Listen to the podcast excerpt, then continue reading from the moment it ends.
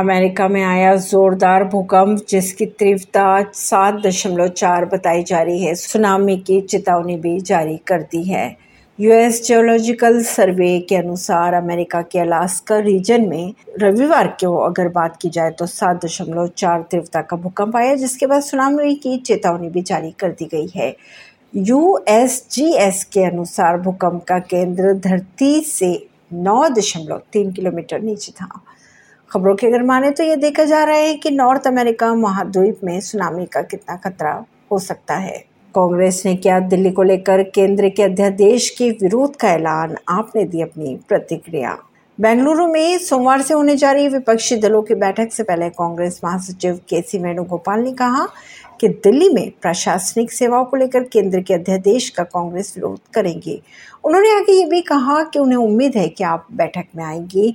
आप प्रवक्ता राघव चड्डा ने वेणुगोपाल के बयान पर कहा, यह सकारात्मक बयान है। ऐसी ही खबरों को जानने के लिए जुड़े रहिए जनता सरिश्ता पॉडकास्ट से। परवीन दिल्ली से।